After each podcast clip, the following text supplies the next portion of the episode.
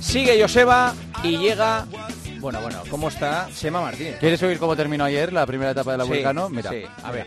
Ha sido un infierno de, de frío. Horrible. He tenido hipotermia quedando 10 kilómetros. Y joder, cómo se ha hecho. Se me han acabado las piernas que no me podía ni mover. Y ha sido durísimo. Eh, muy duro. Ha sido un, un infierno, pero de frío. ¡Buah! ¡Uah! ¡Oh! ¡Infierno! No es que estuviera bebiendo mientras hacía la primera etapa de la Vulcano, por eso le veías así que se le iba un poco el labio. No, es que lo tenía congelado. Sí, sí, Vulcano está, en Islandia. En Islandia. En Islandia, sí. Hace tanto frío. Chemita, muy buenas. Buenas noches, Juanma. Buenas noches, Joseba. ¿Qué tal, Chema?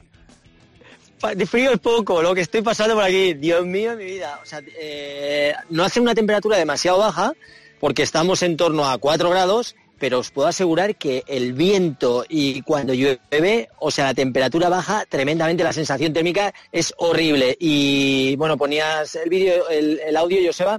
Ayer sufrí muchísimo, ya sé lo que es lo que es llevar el cuerpo a temperaturas estas bajas porque se me ha calambrado, eh, notaba que era incapaz de dar pasos, no podía hacer con, la- con los dedos pinzas ¿no? para intentar quitarme la mochila. O sea que ayer fue un día muy duro y hoy, fíjate, nos han tenido que recortar la, la etapa de 50 kilómetros a, a 30 a casi 33 kilómetros porque se pone a llover, empieza a hacer viento y es que vas corriendo y, y, o sea que es una sensación de que vamos, que el infierno pero, pero congelado, un infierno congelado.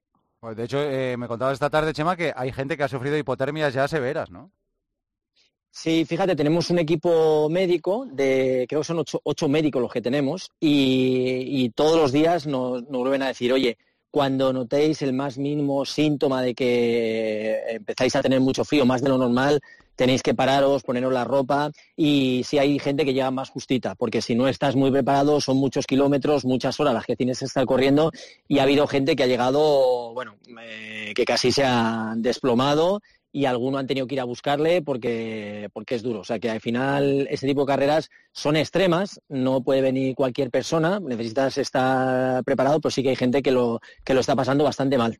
¿No hay ropa que lo evite? Es decir, ¿no hay nada que, que- te diga, pues mira, esto te, te- te garantiza que estás mm, mucho mejor, mucho más protegido? ¿No hay nada que lo, que lo, que lo evite? Eh, para que te hagas una idea, Juanma, fíjate, yo estoy corriendo y la media me ha salido a 4.58, los 33 kilómetros. Eh, vas corriendo y tu cuerpo sube de temperatura, pero en el momento, el problema es pararte. Por mucha ropa que te, que te pongas, si estás mojado con el viento, eh, da igual, o sea, o te mueves o entras en calor o tu cuerpo se empieza a quejar. Pero sí que tenemos la obligación de llevar en la mochila, pues eso, una camisa seca, un cortaviento sin chubasquero, eh, guantes y que cualquier- tú eres un poco el responsable de tu seguridad. Es decir, si tú no estás bien, cuando pases a un punto de control, puedes decir, oye, que no estoy bien y te ponen una manta, que llevamos también una manta térmica dentro de, de la mochila, con lo cual al final eres tú el que, el que decide y por eso nos hacen hincapié. Pero eh, la ropa luego, aquí sí que tenemos la, la posibilidad de tener un, un saco de, que no, o sea, un saco donde tenemos el saco de dormir, un plumas para cuando llegamos al campamento que sí que nos dejan ponernos esa, eh, eh, esa ropa ¿no? que tenemos solo preparada para, para el campamento y ahí nos volvemos a abrigar. Oye, ¿y ¿cómo se cura de una hipotermia? ¿Cómo se recupera la temperatura? ¿Bebiendo y, y ta- y tapándote? Con ¿Solo, caldo- solo con eso? Con un caldo de pollo. Eso sí.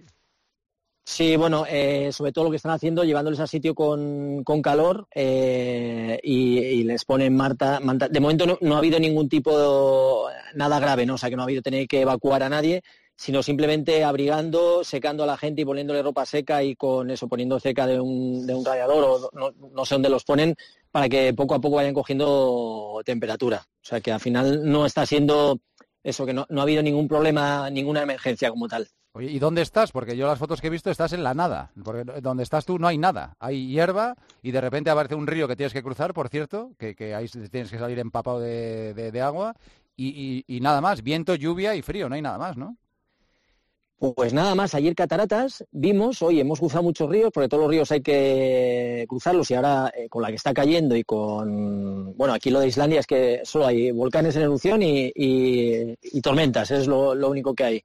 Entonces, eh, el paisaje es espectacular, o sea, es un espectáculo poder correr viendo plena naturaleza. Yo llevo dos días que me hacía falta estar desconectado del mundo de esta manera, porque lo único que era yo solo corriendo, intentando seguir las marcas que, tenemos que seguir, y claro, como encima voy primero, chicos, es que voy primero. perdona, es que no hemos dicho, llevamos cinco minutos y no hemos dicho que estamos hablando con el líder de la. Es que ha las dos, además. o sea, eh, es una vergüenza. Estamos hablando con el líder de la Vulcano Islandia. Seba Martínez, buenas noches. Buenas noches, buenas noches, el líder, el líder. El líder, sí señor. Joder, qué maravilla. Y, vas líder, eh, eh, o sea, pero... ¿Qué ganas? No, no, no, estarás flipando, ¿no? Sí, más hacía tiempo, bueno, últimamente lo estaba haciendo bien, pero aquí se nota que he venido muy preparado vengo muy fuerte a pesar de ayer ese problema de que tuve, que, o sea, no me había pasado nunca, ¿eh? estar tan al límite que no poder subir casi una cuesta porque se me acababan los gemelos, o eso no había pasado, quiero recordar, nunca. Pero es una maravilla, poder ir solo, es el que va abriendo el circuito, está todo el, imaginaos un paraje eh, de naturaleza increíblemente maravilloso y lo estoy disfrutando y voy totalmente desconectado, muy concentrado en todos los, puntos que tienes que seguir, porque si te despistas un poquito, te pierdes y eso es lo que no hay que hacer, ¿no? Y entonces voy muy, muy concentrado y, disfrutando de la competición, que está siendo, está siendo muy dura y, solo llevo apenas un tercio, porque queda la parte más complicada y terminamos el, el sexto día, que serán 60 kilómetros, 64 creo, en, modo navegación. Así que todavía queda lo duro por llegar, pero bueno, eh, me lo estoy pasando, estoy muy cansado, pero ah, estoy disfrutando muchísimo. Lo único, la comida, que estoy aquí comiendo liofilizado, más o menos nos dan, nos aportan 800 kilocalorías pero lo que estoy echando de menos es un plato. O sea, yo creo que ahora ya que eh, eres un profesional de la materia, me tienes que hacer unas lentejitas con carabineros o lo que quieras para recuperarme. Eso yo creo que eso estaría muy bien. Eso está hecho. Mira, he hecho una pata cordero espectacular. O sea que nada, cuando vengas te invito, te invito a comer. A ver, ¿qué, más cosas destacamos en este kilómetro? Pues destacamos básicamente ese reto que ha organizado Adidas en, Alemania, que se llamaba Road to Records, que tenía como objetivo batir seis récords del mundo con las, con las zapatillas adiceros. Han conseguido dos de los seis intentos.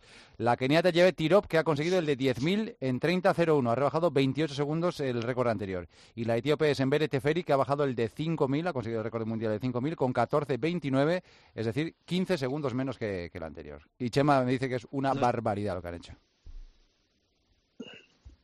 Sí, sí, y además rozando la barrera de los 30 minutos, que ya estamos hablando de, de marcones, ¿no? Y bueno, no sé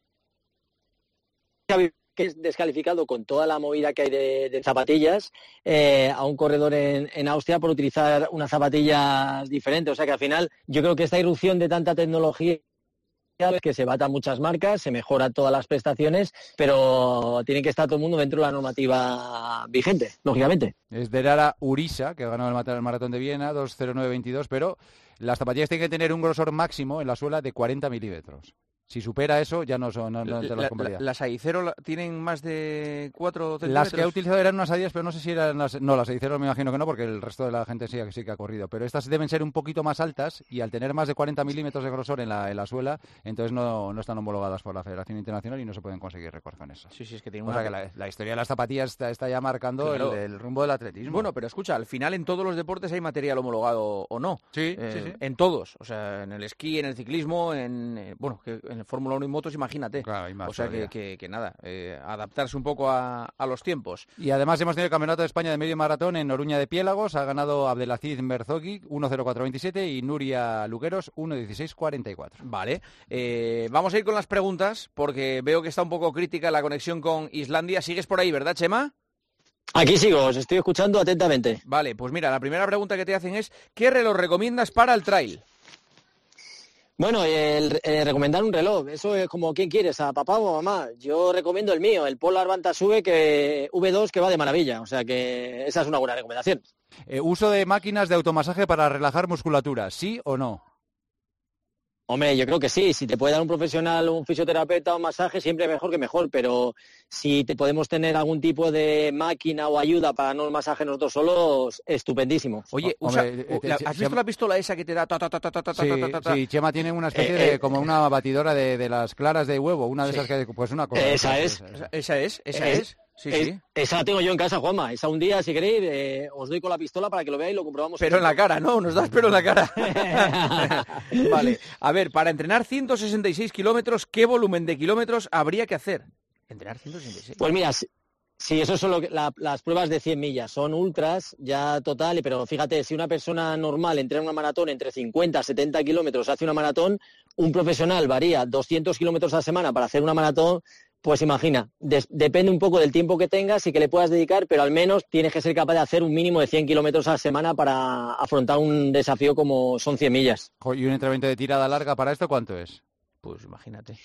Un pues maratón, fíjate, yo no he hecho más de eh, no, no, maratón seguro. Tienes que hacer mínimo 40-50 kilómetros unas cuantas veces. Joder. Y la última, hormigueo y uñas moradas en las manos después de comer. ¿Por qué? ¿Después de comer o de correr? O de correr. no, hombre, eso si las tienes Porque has comido remolacha, ¿no? si las tienes así, eres un guarro, vamos. A ver. Ay, me, me, habías pillado ahí, Joseba. Si sí, a sí, de, de verdad, ¿eh? no, no, sabría que haberte contestado. Fíjate, si es después de correr, a lo mejor tenemos algún tipo de pinzamiento en la espalda, algún tipo de bloqueo que alguna terminación nerviosa nos afecte y nos esté dando ese hormigueo. Así que yo iría a visitar a un osteópata para ver si nos deja perfecta esa espalda y puede ser algún problema que nos esté llegando eso, a, nos esté limitando el movimiento de los dedos, o sea, ese hormigueo que detecta el amigo. Oye, y cuando no estás corriendo, ¿qué, qué, qué estás haciendo si estáis en la intemperie? Pues nada, metido en la tienda descansando, porque se puede hacer poco más y estar en el fuego y, y, nada, no tenemos mucho más que hacer. Hablar y cada uno cuenta su historia y todo el mundo contando su batallita la, de la carrera. Venga, pues nada, te dejamos descansar. Mucha suerte en lo que te queda. Un abrazo.